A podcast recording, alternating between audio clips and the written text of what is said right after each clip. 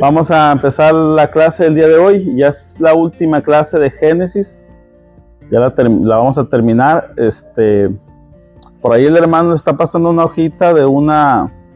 Es un, es un diagrama para ver las, la genealogía de los tres hijos de Noé. Entonces, si ya la tienen, pues bueno, para que la tengan, porque es que si la, la voy a poner aquí en el, en el, proyector, pero no se va a ver. Así que vamos a invitar a que, a que inclinen sus rostros y vamos a pedir la dirección del Espíritu Santo el día de hoy. Amado Dios, te damos gracias, Señor, por esta mañana, Señor. Tu palabra dice que cada mañana son, cada mañana son nuevas tu misericordia, Señor. Y hoy vemos, Señor, otro día más que nos permite, Señor. Gracias, Padre, por los corazones dispuestos, Señor, a venir una hora antes del servicio para recibir dirección e instrucción, Padre, de tu palabra. Ahora te ruego, Señor, que tu palabra, Señor, haga efecto en nuestros corazones y que podamos aprender de ti y conocer tu carácter y tu voluntad. Te lo pedimos en el nombre de Jesús. Amén. Amén. Dios les bendiga, hermanos. Bueno, estamos con Génesis. Eh, vamos a terminar Génesis, como les dije, iba a ser, y sintetizarlo, ya que este, este libro es un libro muy profundo, como les dije, tiene mucha, mucha información y un mes no iba a ser suficiente para llevarlo a cabo, pero eh, con la ayuda del Espíritu Santo, con el estudio, traté de sintetizar y sacar lo más relevante de, lo que es eh, Génesis. No sé si ustedes leyeron, eh, me imagino que sí, que ustedes leyeron esta, esta semana lo que restaba.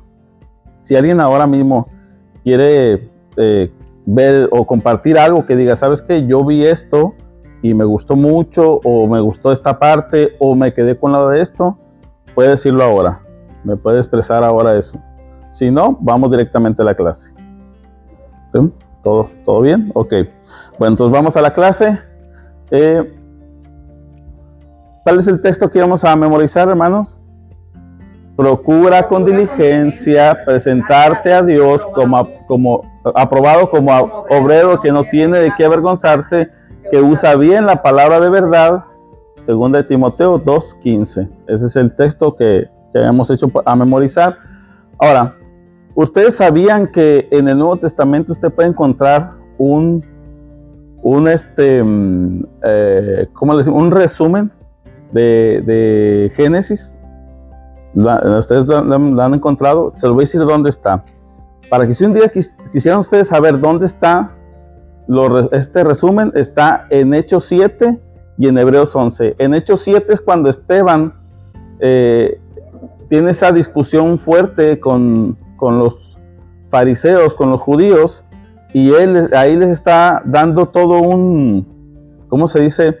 Todo un resumen de lo que es eh, Génesis. Usted va a ver que comienza a hablar, de hecho un poquito más, porque él se va hasta, hasta después de Moisés, pero ustedes van a ver cómo tan puntual fue Esteban hablándoles toda la escritura.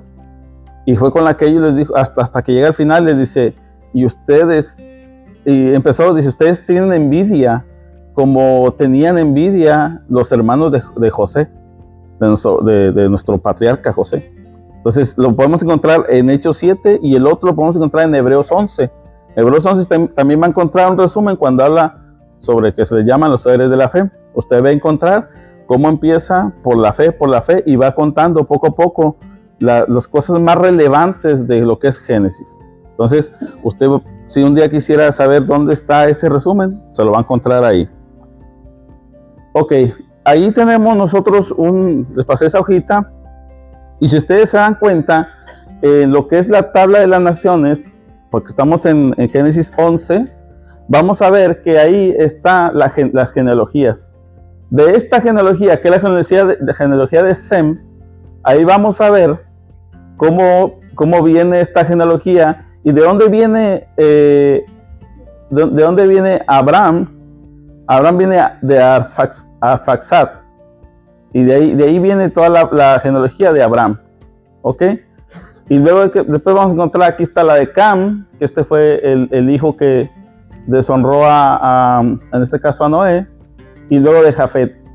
No quiero ser dogmático en esto, pero según, según dicen los historiadores y conocen de la, de la, de la antropología y estas cosas y de las genealogías, ellos dicen que los que somos gentiles venimos de la descendencia de Jafet.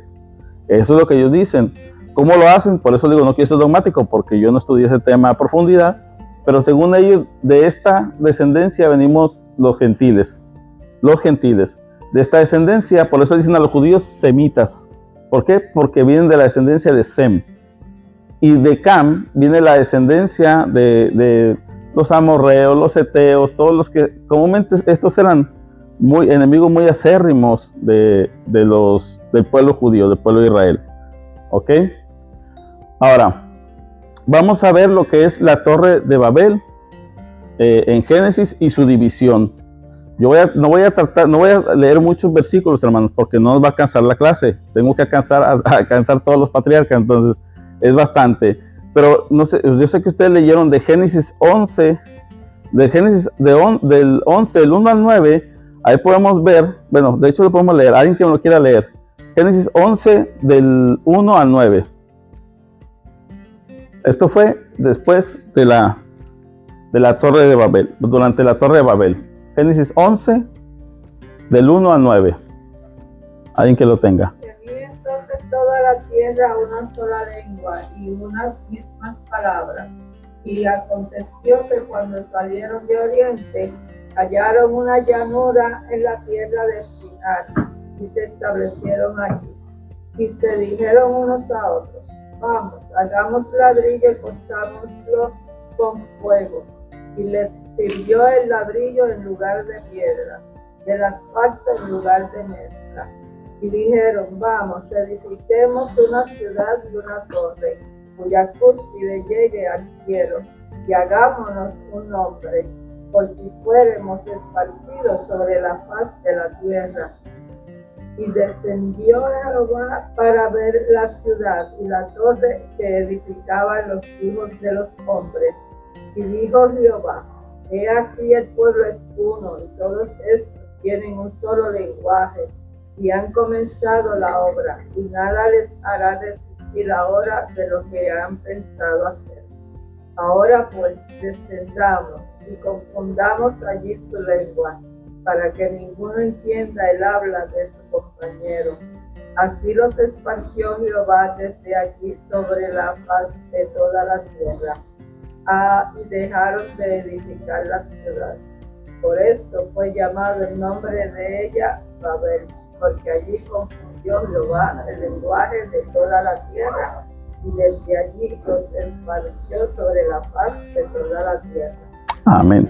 Entonces ahí podemos ver, ya pasamos a la parte después de que del de, diluvio, ya vimos esa parte, ya vimos que en el diluvio, bueno, pues Dios guardó a Noé, de ahí salieron los tres hijos, uno de ellos deshonra al padre y el, otro, eh, bueno, en este caso ahí es donde Noé dice una maldición a Canaán, que es el descendiente de, de, Cam, pero también de, de, descendencia de Cam venía un hijo que se llamaba Nimrod.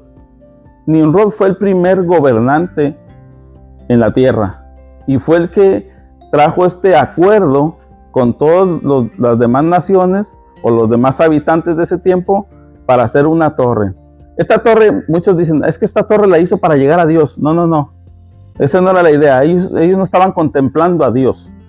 Ellos querían verse grandes sin honrar a Dios. Ellos querían eh, reconocerse ante toda la tierra. Por eso dice, hagámonos un nombre, dice, dice, dice Nimrod, hagamos un nombre y que este nombre, sea, si nos llegamos a esparcir, ha conocido por toda la tierra. Ellos querían ser grandes sin Dios. Y, dice, y dice la palabra ahí en el 7, dice, ahora pues descendamos y confundamos allí su lenguaje para que ninguno entienda el, al que, el que habla a su compañero. Ahí vemos primero que nada, en esas simples palabras vemos algo bien importante, la Trinidad. ¿Por qué? Porque hay una pluralidad. Ahora dice, descendamos y confundamos. Ahí vemos que la obra de, Dios en su Trinidad dice que bajan y hace que estas personas tengan confusión de lenguaje. ¿Por qué? Porque cuando el ser humano, si dice, porque más abajo dice, y así dice, eh, y así los esparció Jehová desde ahí sobre la faz de la tierra y dejaron ahí de edificar. ¿Por qué? Porque dice, dice la palabra que no quiso, que mismo Dios dijo, porque no van a desistir de lo que quieren. O sea, ya ellos se han metido en la cabeza, ya habían ellos la, eh, toda la intención de crecer y ser una gran nación sin Dios. Y dice, nadie los va a desistir, todos están en un mismo acuerdo, todos, todos estaban de acuerdo. Acuérdense que ahí, aún no salía Abraham ahí, todos estaban de acuerdo, todas las descendencias. Querían llegar a ser grandes sin Dios. Y dijo Dios, mm, mm, no, ahora se me van a esparcir todos. Y de ahí después de la esparción, que los confunde a todos los habitantes con muchos lenguajes que entiendan, hermanos, la Biblia, siempre la Biblia cuando hable de lenguas, no está hablando de un, de, un eh, como dicen, de una, de una lengua extraña.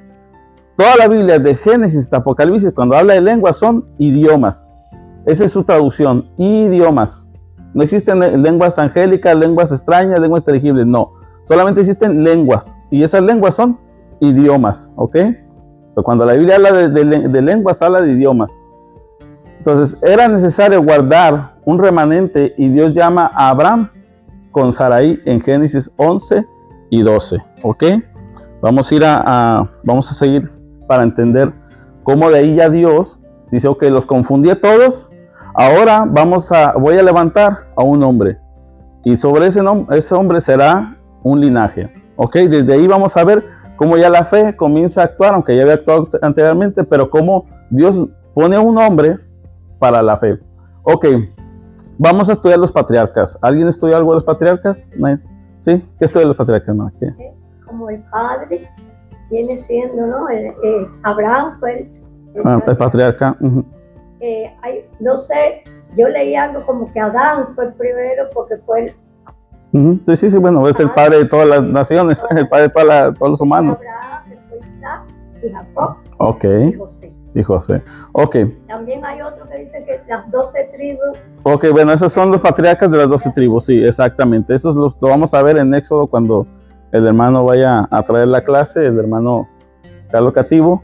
Pero bueno, aquí vemos Abraham, Abraham, este es ya su nombre ya cambiado. Aquí Dios le cambió el nombre y su nombre significa Padre de Muchedumbres. Esta referencia la vamos a encontrar en Génesis 17.5. De ahí sigue Isaac, que, su nombre significa el que se ríe. Génesis 21 del 1 al 5. Y luego sigue Jacob, el que toma el talón, ese es su, su traducción, su significado, o el suplantador en otras, en otras partes dicen usurpador. Entonces, pero Dios le cambia el nombre por Israel, que le pone el que pelea con Dios. Eh, está en Génesis 32, 28. Ok, esos son los patriarcas, pero también los judíos tienen, tienen tres patriarcas y tienen cuatro matriarcas. Ok, vamos a ver qué significa el nombre de las matriarcas. La matriarca, bueno, e, ella era Sarai, la esposa de, Abraham, que, se llama, que significa mi princesa, y Sara, princesa de muchedumbre. O sea, es cuando Dios le cambia el nombre de Sarai a Sara. Y ahí están las referencias bíblicas. Luego, Rebeca, no hay un texto, puse aquí, no hay un texto que diga qué significa su nombre. En algunos lugares se le llama, le llaman la que une o asocian su nombre con una persona humilde y servicial. Ella es una mujer humilde y servicial.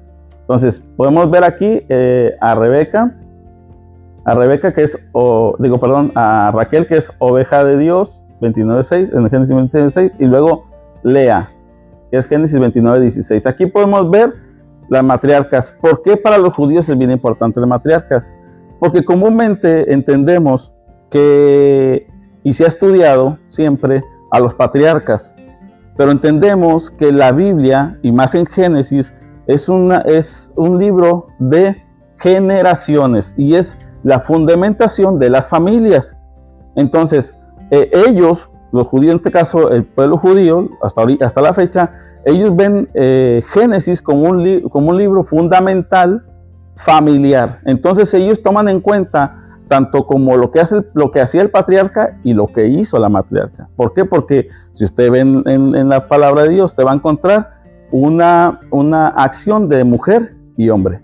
Ambos estaban trabajando y usted va a ver cómo Sara, Sara tuvo, bueno, la, la Biblia enseña cómo Sara tuvo muchas cosas que ella tomó de su mano, o sea, hacer, Rebeca, no se diga más, Rebeca era una mujer totalmente independiente.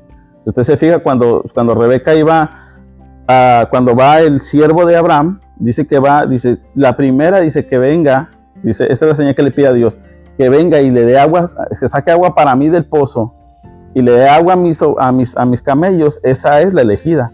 Y que dice que Rebeca se levanta, rápido ve y le ofrece agua a él y a sus camellos.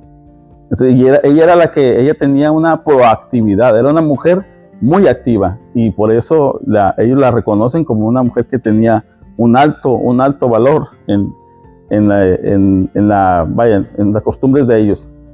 Pues Raquel, obviamente, Raquel es otra madre más de, en este caso José, que fue uno de los que libertó, o bueno, trajo a no morir al pueblo, al pueblo de, a, a las doce tribus, ya que él fue el que lo rescató.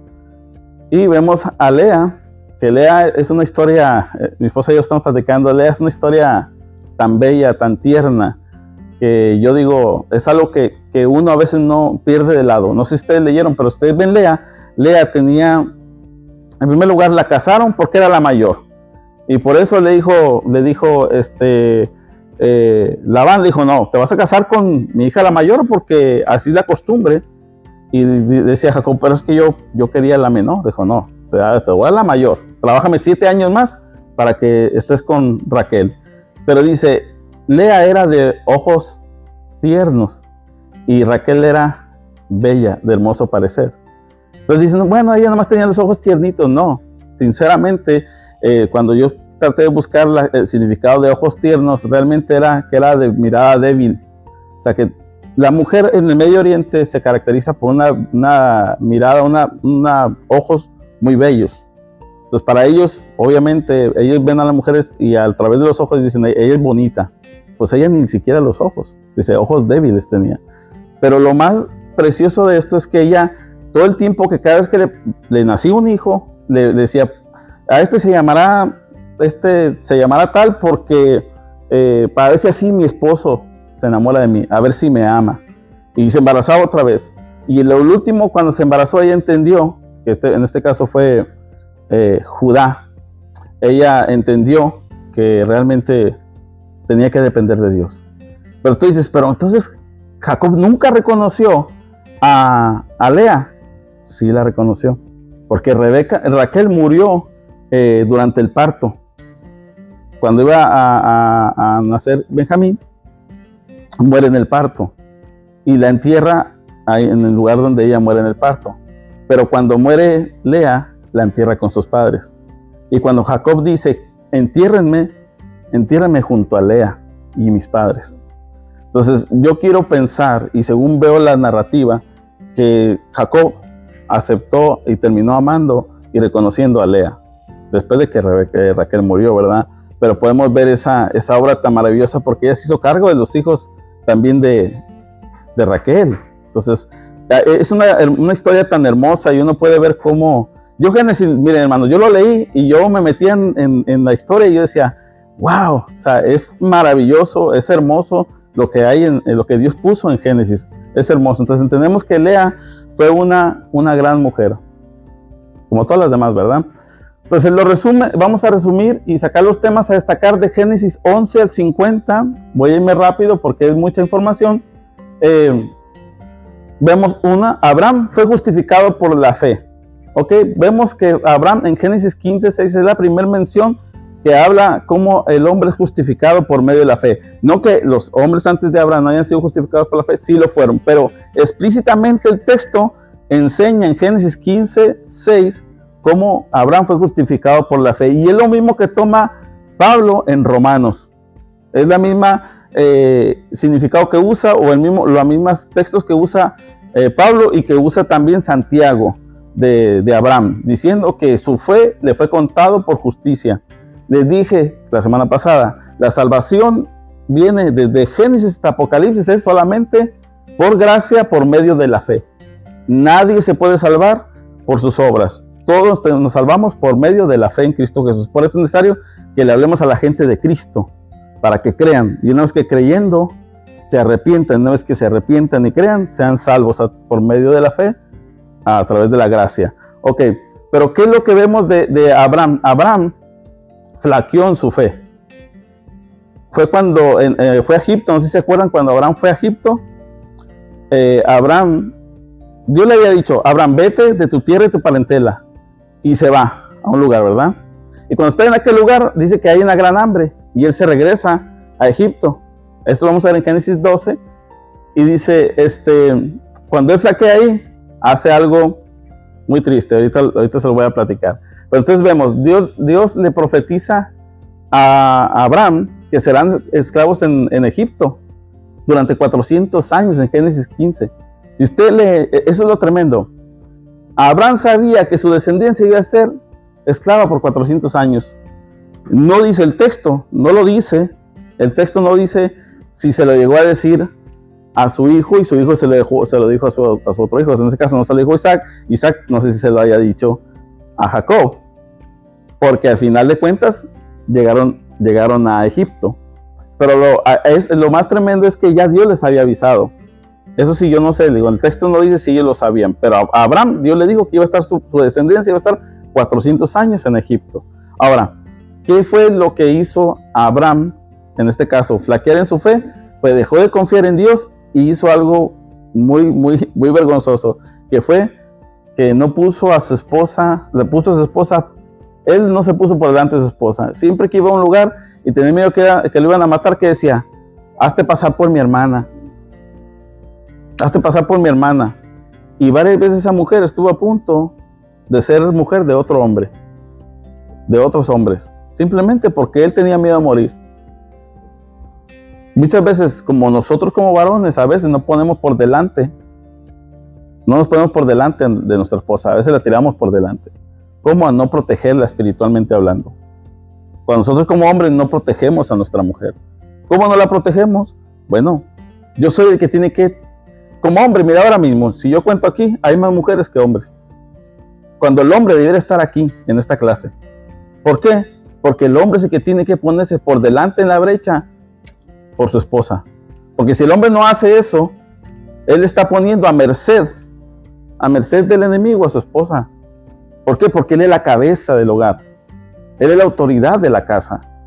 Y a quien se le va a demandar, como vimos en, en Génesis, cuando Eva peca y dice que ¿quién se le echó la culpa? Adán. ¿Por qué? Porque era el responsable de la familia. Es por eso que el hombre es cabeza de la familia, no por autoridad, sino por cobertura. El hombre por autoridad espiritual cubre su casa. Si no cubre su casa, obviamente el enemigo viene y se lleva la bendición de la casa. Entonces podemos ver que Abraham tuvo este, este error. Ahora, el otro error que tuvo eh, Abraham fue en Génesis 16 cuando quiso ayudar a Dios en la promesa. Dios ya le había prometido que iba a darle una descendencia grande. ¿Y qué hizo? Dice que Sara se desesperó y él también se desesperó y dijo, bueno, toma Agar. Toma Agar para que te dé una descendencia. Ese no era el plan de Dios. Pero él dijo, bueno, pues una ayudadita, no hay, voy a echar una ayudadita a Dios total. Muchas veces es lo que hacemos. Queremos ayudar a Dios en las promesas que Él nos da. Queremos, no, pues, bueno, Señor, tú, mire, eh, le vamos a hablar en una semana para el trabajo este, tenga paciencia. Ya pasó, aún no pasa la semana y ya está llamando. Mire, me van a contratar. Espérese, confíe en Dios. Bueno, ¿qué tal si le hablo una palanquita? Mira, dejé ahí una solicitud para que me para que me consideren, ¿no? Tú estás ayudando a Dios. A veces queremos ayudar a Dios a nuestra manera. A veces decimos, los que, bueno, aquí ya todos estamos casados, pero si hubiera jóvenes aquí, pues hay jóvenes que dicen, bueno, yo primero voy visito a la muchacha, aunque no sea cristiana, le invito a la iglesia, eh, la, traigo haciendo mi novia y a lo mejor se convierte. No, no, no, no. De hecho, hablando de este tema, usted, no sé si usted se dio cuenta en Génesis, desde, desde Adán, o sea, desde los hijos de Adán, y luego sigue eh, antes del diluvio, usted ve cómo los hijos de Dios siempre estaban buscando a inconversos Y hasta la fecha seguimos pasando lo mismo. Dios no está de acuerdo con el yugo desigual, hermanos. Y tenemos que enseñarle a nuestros hijos y a, y a nuestros nietos que el yugo desigual no es de Dios. El yugo desigual lo único que te va a traer va a traer dolor, te va a traer tristeza, te va a traer eh, desapego a las cosas de Dios. El yugo desigual no, es, no está bien delante de Dios. Ay, no, es que no es cristiana, pero muy buena muchachita. No, no, no. No es cristiano, pero muy buen muchacho. No. Porque el día que usted, el día que usted quiera llevar a su, a- que el día que ellas dos quieran, un ejemplo, yo quiero llevar a, a mi hijo a la iglesia, va a decir él no. Bueno, mira, yo no quiero que mi hijo vea estas cosas. Va a decir él, no, pues yo, yo sí quiero. Y empieza a asistir y afloja. Y terminan viviendo los hijos en una situación donde no hay una, una, una fe en común. Entonces es fundamental. Y lo digo yo que tengo cuatro varones.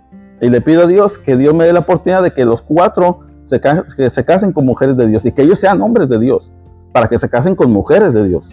hermano, aunque eh, ayer este, mi hermana y yo estábamos hablando de ese yugo desigual, porque la, la- al final de la, de- del grupo que tuvimos se presentó una, una señora mostrando que ella fue este, traficada sexualmente y aquello. Y como ella llegó a los pies de esa, de- del Señor y al Evangelio, este, fue porque gracias a un muchacho cristiano que pienso que no debería haber estado en ese lugar, pero estaba, porque era una fiesta mundana, y él fue como que le enseña el evangelio a ella no siendo cristiana, y la saca de allí y la convierte. Sea, yo pienso que también... Bueno, eso aquí-.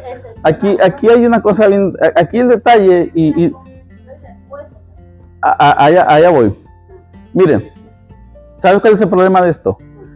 Es que una vez decía un, un predicador, decía que él cada vez que iba a predicar, decía que después que salía de predicar era evangelista y mucha gente se convertía a través de su predicación, decía que se iba con prostitutas y hacía cosas indebidas delante de Dios. Y un día él dice, Señor, ¿por qué tanta gente se salva si yo soy un, un sucio, un trapo sucio delante de ti? Yo soy un pecador. ¿Por qué la gente se salva? Y él dice que en su corazón el Señor le dijo, porque aunque tú te pierdas, yo quiero que ellos se salven. Es triste, pero muchas veces nosotros eh, o personas que no están en los caminos del Señor, Dios los usa para que otros se conviertan.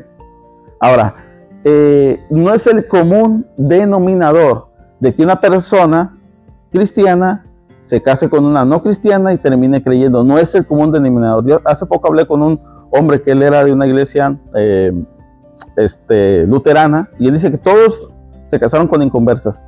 Dice, pero irónicamente la única mujer que se convirtió, porque yo también me casé con una fue mi esposa. Todos los demás nunca se convirtieron en las esposas y se divorciaron. Entonces, se fija que no es el común denominador y no puede tomarlo como una regla, porque si la Biblia dice que no, pues no. Entonces, eh, a veces tenemos que ser más fieles a la escritura y, antes de, pensar que nosotros podemos hacer la obra como hizo Abraham, ay, no, pues que Dios haga la obra. No, no, no. Yo le ayudo, yo le doy un pasito a Dios. No, no. Deje que Dios obre y Dios va a hacer la obra. Ok, vamos a, a continuar para no atrasarme tanto. Ok, eh, vamos a ver Isaac. Digo, a brincar rápido porque son los patriarcas. Eh, vamos a ver Isaac. Dice que Isaac repite la misma costumbre que su papá. En Génesis 26. Hace exactamente lo mismo. Cuando sale a la tierra y sale en lugar, que también hubo hambre, dice que se metió en lugar y que ahí también igual. Rebeca era hermosa. Era hermosa Rebeca, igual que Sara. Eran hermosas, eran mujeres bellas. Y pues resulta que él dice, pues si como mi papá lo hizo, como mi papá también se libró que lo fueran a matar, pues déjame hacerlo yo también. Porque Abraham lo hizo dos veces. Abraham lo hizo dos veces. O sea, de verdad que no tenía vergüenza. Dos veces lo hizo. Pues Isaac hizo lo mismo. Isaac también igual no pu- puso a su esposa por delante. Dios fue tan bueno que Dios les avisó a esos hombres que iban a tocar a sus mujeres que no las tocaran. Y los mismos hombres le dijeron, qué triste hermanos, que a veces un, no cristiano nos venga a llamar la atención. Qué triste que un día te diga alguien, oye, pues si tú eres cristiano, tú eres el que no debería ser- decir esas palabras. Tú eres el primero que no te debes de reír de ese chiste. Tú eres el primero que no debe de colarse en la fila. Tú eres el primero que no debes de, pasarte la luz roja. Tú eres el primero que no debes de exceso de velocidad. Tú eres el primero que no debe estarse burlando de las personas. Qué triste que a veces el, no cristiano nos llame la atención. Y eso hicieron, eso, eso hacían esos hombres con Abraham y Isaac. Les dijo, pero ¿cómo tú haces eso? ¿Por qué me mentiste? Es que tuve miedo. Oye, a veces hacemos cosas que que por miedo es por falta de confianza en Dios. Porque si confiáramos en Dios, no tendríamos que estar mintiendo o haciendo cosas que a Dios no le agradan. Y lo más triste es que el nombre de Dios es vituperiado, dice la palabra, por causa de vosotros. ¿Cómo? Que a veces damos mal testimonio. Y la gente que no es cristiana te dice, pues yo hasta ahora sé que eres cristiano. Aquí en el trabajo nunca sabía que tú eres cristiano. Imagínate cómo se comportan. No dan testimonio. Entonces, ese era el problema. El mismo problema viene repitiendo Isaac de su papá. Jacob ya no, porque Jacob tenía mujer para de más, ¿verdad? Pero, pero Isaac y Abraham, ellos sí hicieron eso. Ahora, también olvida la promesa de Dios y porque también igual, Dios le habla a Rebeca y le habla a Isaac y les dice que le va a dar, que dos hijos, pero que el menor servirá al mayor. Se lo dice, aun cuando está embarazada, se lo dice, el menor servirá al mayor. Pero ¿qué hacen los dos? Ay, véngase mi Jacobito, yo lo quiero mucho porque usted es mi bebé, véngase porque es el chiquito de la casa, ah, no se vaya ya a cuidar las chivas, véngase aquí, véngase aquí, yo le enseño a cocinar, mire qué bien se hace aquí este guisado de, de, lentejas para que vea que queda bien sabroso, le voy a enseñar cómo se cocina. Entonces dice que allá eh, Isaac que decía, no, es que Esaú, Esaú ese es el varón, de, ese, ese es mi macho, ese es el varón, váyase, váyase y, y tráigame tres venados y cuatro tigres de allá casados porque era cazador, ¿verdad? Y, se, cuidaba los, dedicaba al campo. Entonces los dos comenzaron a tener ese estira y afloja. Yo, tengo el mío, tú tienes el tuyo. Se les olvidó la promesa de Dios a los dos. ¿Y qué terminaban haciendo? Que Dios forzó las cosas. Ahora, déjeme decirle esto. Y eso es lo que, lo que la hermana estaba diciendo. Hay, hay excepciones. Dice que Dios convierte, cuando nosotros venimos al Señor, hermano, Dios convierte su mala decisión en bendición. No es el común denominador. Pero cuando usted no conoce al Señor y pasa un evento y usted dice, mira hermano, pues este, yo me casé antes de ser cristiano y vivía en convivencia con mi esposa y tuvimos un bebé antes de casarnos o cosas así. Y, dice, y de repente cuando se convierte en el Señor, ese hijo se hace un pastor, un evangelista y dices tú, pero mira, era el fruto de una fornicación Dios convierte la maldición en bendición o el pecado en bendición. A eh, Jacob, no conociendo a Dios, porque obviamente si alguien conoce a Dios, no hace lo que hizo Jacob. Que Jacob, él estaba terco, yo quiero esa primogenitura. No sé, pero desde que nací yo quiero esa primogenitura. Desde que nací, más de antes de nacer, ya me peleaba con mi hermano en el vientre de mi madre. Yo quiero esa primogenitura. Era bien importante la primogenitura. ¿La tuvo en, en lo material? No, no la tuvo porque tuvo que salir huyendo por engañar al hermano. O sea, ni siquiera eso, pero él quería la primogenitura porque Dios así lo determinó. Ahora, ¿qué pasa? Si no hubiera sido así, Dios hubiera completado, si él no hubiera engañado, de todos Dios le hubiera dado la primogenitura porque ya se le había dicho al papá. Y si el papá hubiera entendido y obedecido la palabra de Dios, a uno que, mire, mi hijo, usted es el mayor, pero Dios me dijo que la bendición dar al menor. Punto. Pero él quiso, él se olvidó. Eh, por, el, otro lado, eh, Rebeca dijo, no, no, no, mi hijo tiene que, porque ya Dios lo dijo, y otra que quiso ayudar a Dios también. Y ahí va, a, ponerle al muchacho pieles de cabra en el brazo y guisarle al papá y dale, ve. Y el papá pues ya ciego no vio y le dio la bendición al, pequeño. Y ahí se, se vio otro, otro problema más. Hicieron preferencias. Pero con todos los defectos, todos, a ver Raquel. Algo que me llama la atención de esa historia es que dice que el papá lo tocó y no se sentía, se sentía como, no sé, la Biblia dice, da diferentes características, pero dice, pero él conocía la voz del Hijo. Y entonces a mí eso me llama mucha atención más a nivel espiritual, cuando uno conoce la voz del Señor, aunque las cosas se vean como que y aparenten lo que, pero si conocemos la voz de nuestro Dios, vamos a entender cuando nos está diciendo, no es lo correcto, no lo hagas porque si tú lo lees, lo, lo, especifica, una característica que sea parecía, pero no, pero él conocía la voz. Y de hecho, de hecho, eh, Isaac dudó, porque le dijo, eh, aún lo olió, lo tocó, y, y lo escuchó y le dijo, ¿eres tú mi hijo Esaú? Oye, ya lo tocaste, ya te trajo la comida. Aún así él dice, dice, cuando se acerca y lo besa y lo huele, ahí todavía le pregunta, lo olió, le escuchó la voz, lo tocó, y aún así le pregunta, ¿eres mi hijo Esaú? Y el otro, sí, tú no era. Entonces, ¿de qué le sirvió? Bueno, no le sirvió en lo material, en lo espiritual sí, porque vemos después cómo Israel, Jacob se convierte en Israel y de ahí viene como un patriarca. Ok.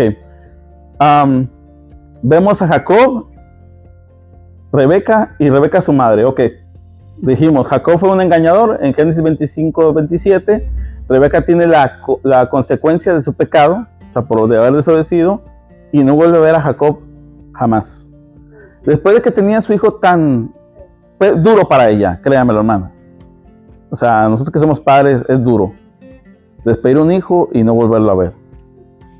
Aunque ella tenía la mejor comunicación con él, porque ella fue la que le mandó después a, a la sirvienta para que le ayudara con los hijos.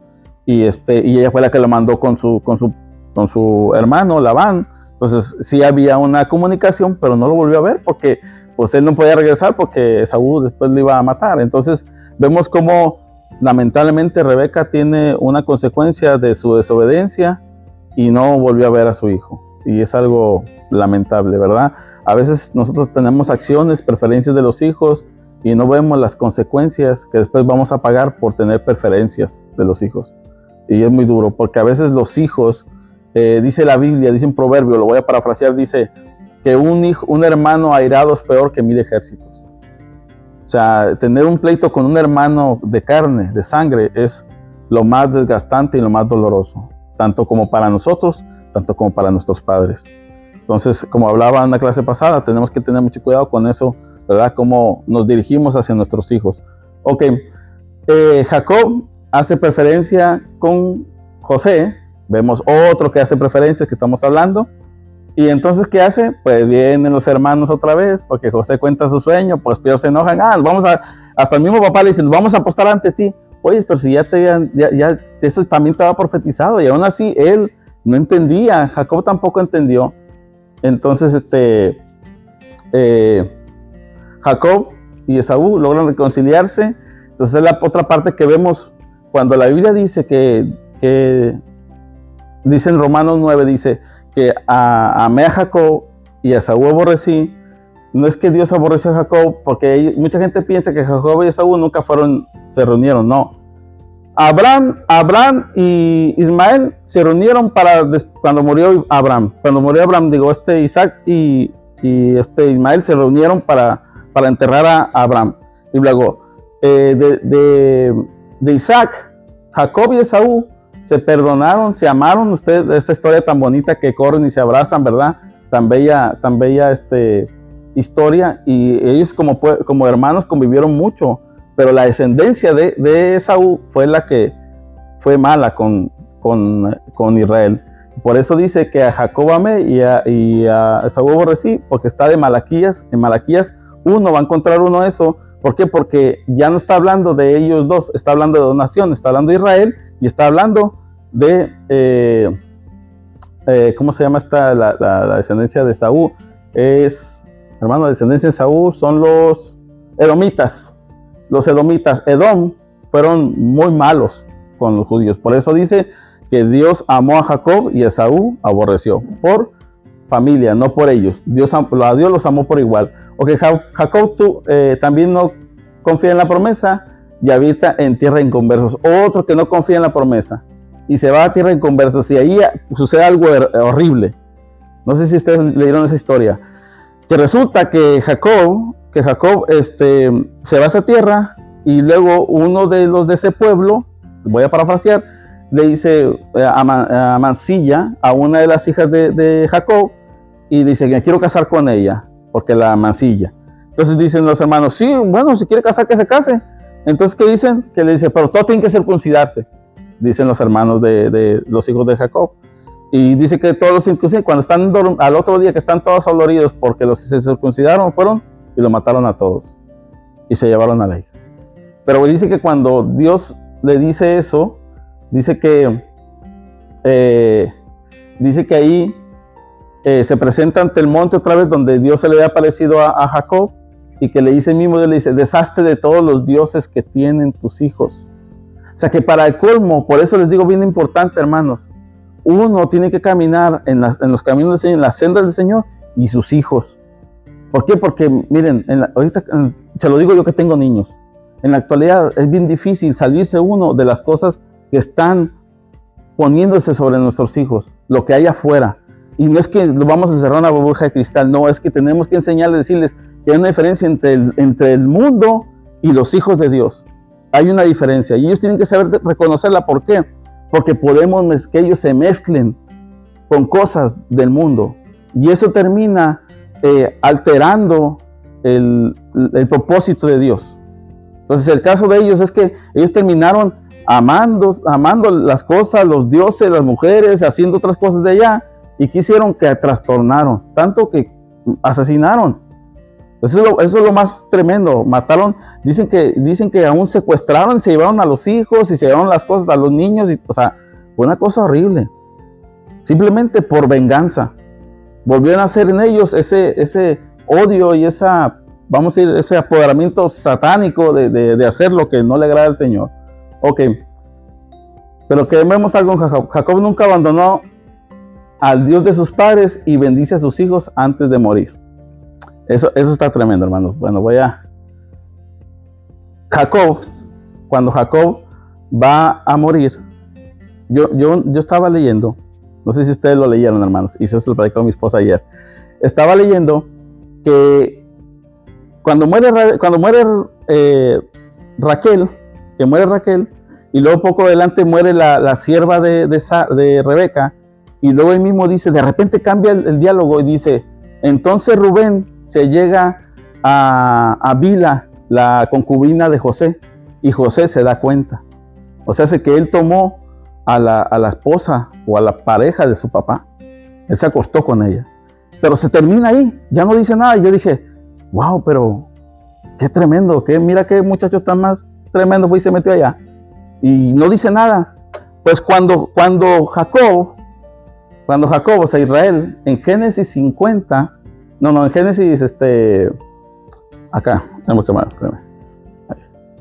En Génesis 48, si usted lee, Jacob reúne a sus hijos para darle la bendición.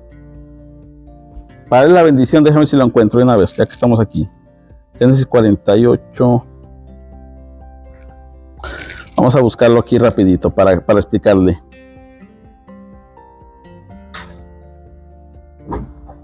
Ok, Génesis 48.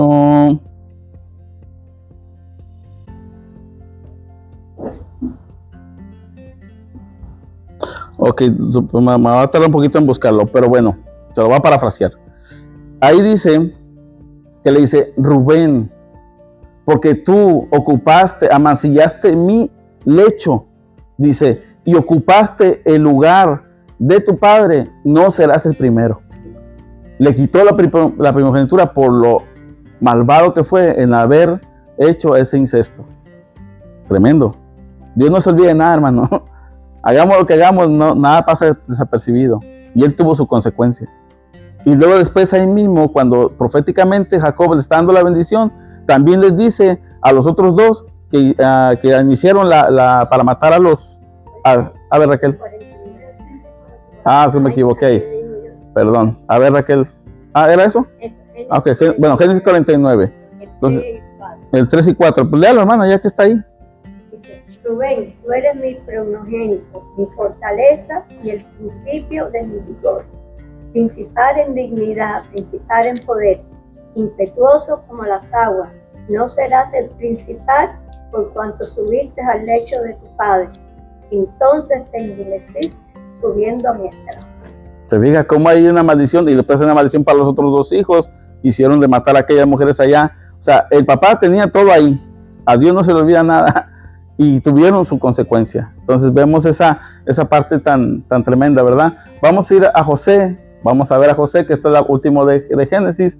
Dice que, bueno, José es es vendido por sus hermanos. Lo vemos en Génesis 37. eh, pero Dios tenía un propósito. Pero como les digo, siempre que pasa algo, hermanos, si usted está pasando por una situación, un problema, espere en el Señor. que Dios tiene un propósito. Quizás usted, no lo está viendo, quizás usted está, pasando por algo que dice, Señor, pero no entiendo. ¿Por qué me pasa a mí? Porque Dios lo ama. Y dice que los que aman al Señor, todas las cosas nos vayan para bien. Así que si usted está pasando por una situación, hermano, mire a José, mire a los hombres de Dios, como a pesar de que había una situación, ellos decían, en Dios confío. Confía en el Señor que Dios va a obrar, como lo que hizo con José. Entonces usted va a ver ahí eh, cuando Dios hace eso, dice cuando Dios levanta, he levantado por José, Dios levantó a José, eh, en Génesis 40 Dios, si uno mira cómo Él rescata a su familia. Ahí está el propósito. Fue un propósito de Dios que Él rescatara a su familia. Pero esa era el principio de la profecía que Dios le había dicho a Abraham, diciendo que su pueblo iba a estar 400 años eh, de esclavo en Egipto. Entonces vemos aquí esto. Ahora, eh, José perdona y recoge a su familia en Génesis 45, 46, 47. Aquí vemos toda esa transición, cómo él perdona a sus hermanos. Una historia maravillosa la de José, bella. hay películas y cuantas cosas y todas son muy bonitas de cómo hay ese, ese amor de José, esa humildad y cómo por eso José también es, aunque era parte de las doce tribus, es tomado como un personaje muy importante en la escritura, ya que era un hombre de fe y que Dios lo usó poderosamente. Pero José, pero José también le pasa lo mismo, no confía en, eh, eh, le pasó, bueno, no lo tengo aquí, pero aquí José, cuando recoge a sus hermanos y dice, les dice, como los egipcios tenían, eh, lo veían como, como algo abominable a los pastores, los pastores de, ovejas. Él les dice, no vayan a decir que son pastores, digan que son, que, construyen, que son herreros, que son albañiles, digan otra cosa para que el, faraón los deje que se queden en Egipto. Porque ustedes dicen que son, que son pastores, lo van a sacar de aquí. O sea, José, teniendo aún la máxima autoridad y que había visto que Dios lo había, lo había rescatado, aún así tiene miedo y le dice, no van a decir esto, ¿eh? Pero ¿qué hacen los hermanos? Los hermanos estaban casados de fallarle a Dios y ya te habían pagado tantas consecuencias por fallarle al Señor que terminan diciendo los hermanos cuando le pregunta al faraón, ¿y ustedes qué hacen? Somos pastores. No tenga miedo a la consecuencia, hermano. Dicen, ahora con todo lo que hay, que no podemos decir nada ni en las redes sociales, ni en las escuelas, ni nada, no puede decir nada de nadie, y la opinión de uno siempre es eh, atacada, no tenga miedo, no mienta. Cuando estábamos en Puerto Rico, mi esposa y yo, y esto es una experiencia que quiero contarles, eh, había una situación de que cuando estábamos pasando, bueno, recién casados siempre pasan cosas difíciles, y dice el de, el de la, el de ahí de, la, de, los cupones, nos dice, bueno, ustedes tienen dos niños, pero no están casados, ¿verdad? Y me cerraba, guiñaba el ojo así. Y Raquel, ¿cómo? Sí, o sea, yo les puedo dar los cupones, puedo ayudar para que les den los cupones de despensa, pero ustedes no están casados, ¿verdad? Y cerraba el ojo así. Y Raquel, no, si estamos casados. No, no están casados. Y Raquel, no, si estamos casados, ilegalmente. Y él le dijo, chica, te quiero ayudar. Y dice Raquel, pues no me ayudes, porque a mí la que me sustenta es el Señor. Si el Señor quiere, nos van, nos van a dar la ayuda. Si, no, si el Señor no quiere, no nos dan la ayuda y no nos va a dejar. Y así, fue, no nos dieron la ayuda. ¿Y sabe qué? La pasamos difícil. Pero Dios no nos dejó. Su mano estuvo ahí. Entonces, nunca, hermano, nunca dejemos de confiar en el Señor. Nunca dejemos de confiar que Dios, a pesar de cualquier situación, Dios nos va a sustentar. No mintamos, no mitamos, no digamos medias, verdades, porque las medias verdades son mentiras completas. Siempre digamos la verdad. Ok, José cree y confía en la promesa de Dios y de sus padres, tanto que él le dice, cuando yo me muera, ya en el 50 dice, cuando yo me muera, echen mis huesos en una cajita y sáqueme de aquí. ¿Por qué? Porque mis papás, mi abuelo, mi bisabuelo y mi tatarabuelo dijeron que el Señor me iba a dar una tierra. Hermanos, estamos, somos pasajeros benedictos de esta tierra. Nosotros tenemos una promesa, es allá en el cielo. Tenemos una promesa celestial, somos pasajeros de este lugar. Así que confiemos en Dios. Hasta aquí hemos terminado la clase de Génesis. Dios les bendiga y gracias hermanos por el apoyo. Por favor, prepárense, comiencen a leer Éxodo porque eso sigue algo pesado. Así que vamos a orar rápido para despedirnos, ¿ok? Cierren sus ojos ahí y vamos a orar. Amado Dios, te damos gracias, Señor, por esta mañana, Señor. Gracias por esta hermosa palabra. Gracias por este hermoso libro, Señor, que ha sido una bendición para mi vida principalmente, Señor. Eh, veo y entiendo tantas cosas de tu palabra, como tantas cosas que quieres para tu pueblo y de tantas cosas que nos quieres cuidar y guardar, Señor. Yo te ruego que esta palabra que ha sido implantada en los corazones de mis hermanos a través del estudio de ella, Señor, ellos sean edificados y que crezcan en fe, Señor. Permítenos como iglesia, Padre, llegar al conocimiento y llegar también a la madurez como tú quieres, Señor, como a la estatura de varón perfecto que es Jesucristo. Gracias por esta mañana. Oramos y te damos la honra y la gloria en el nombre de Jesús. Amén. Dios bendiga, hermanos.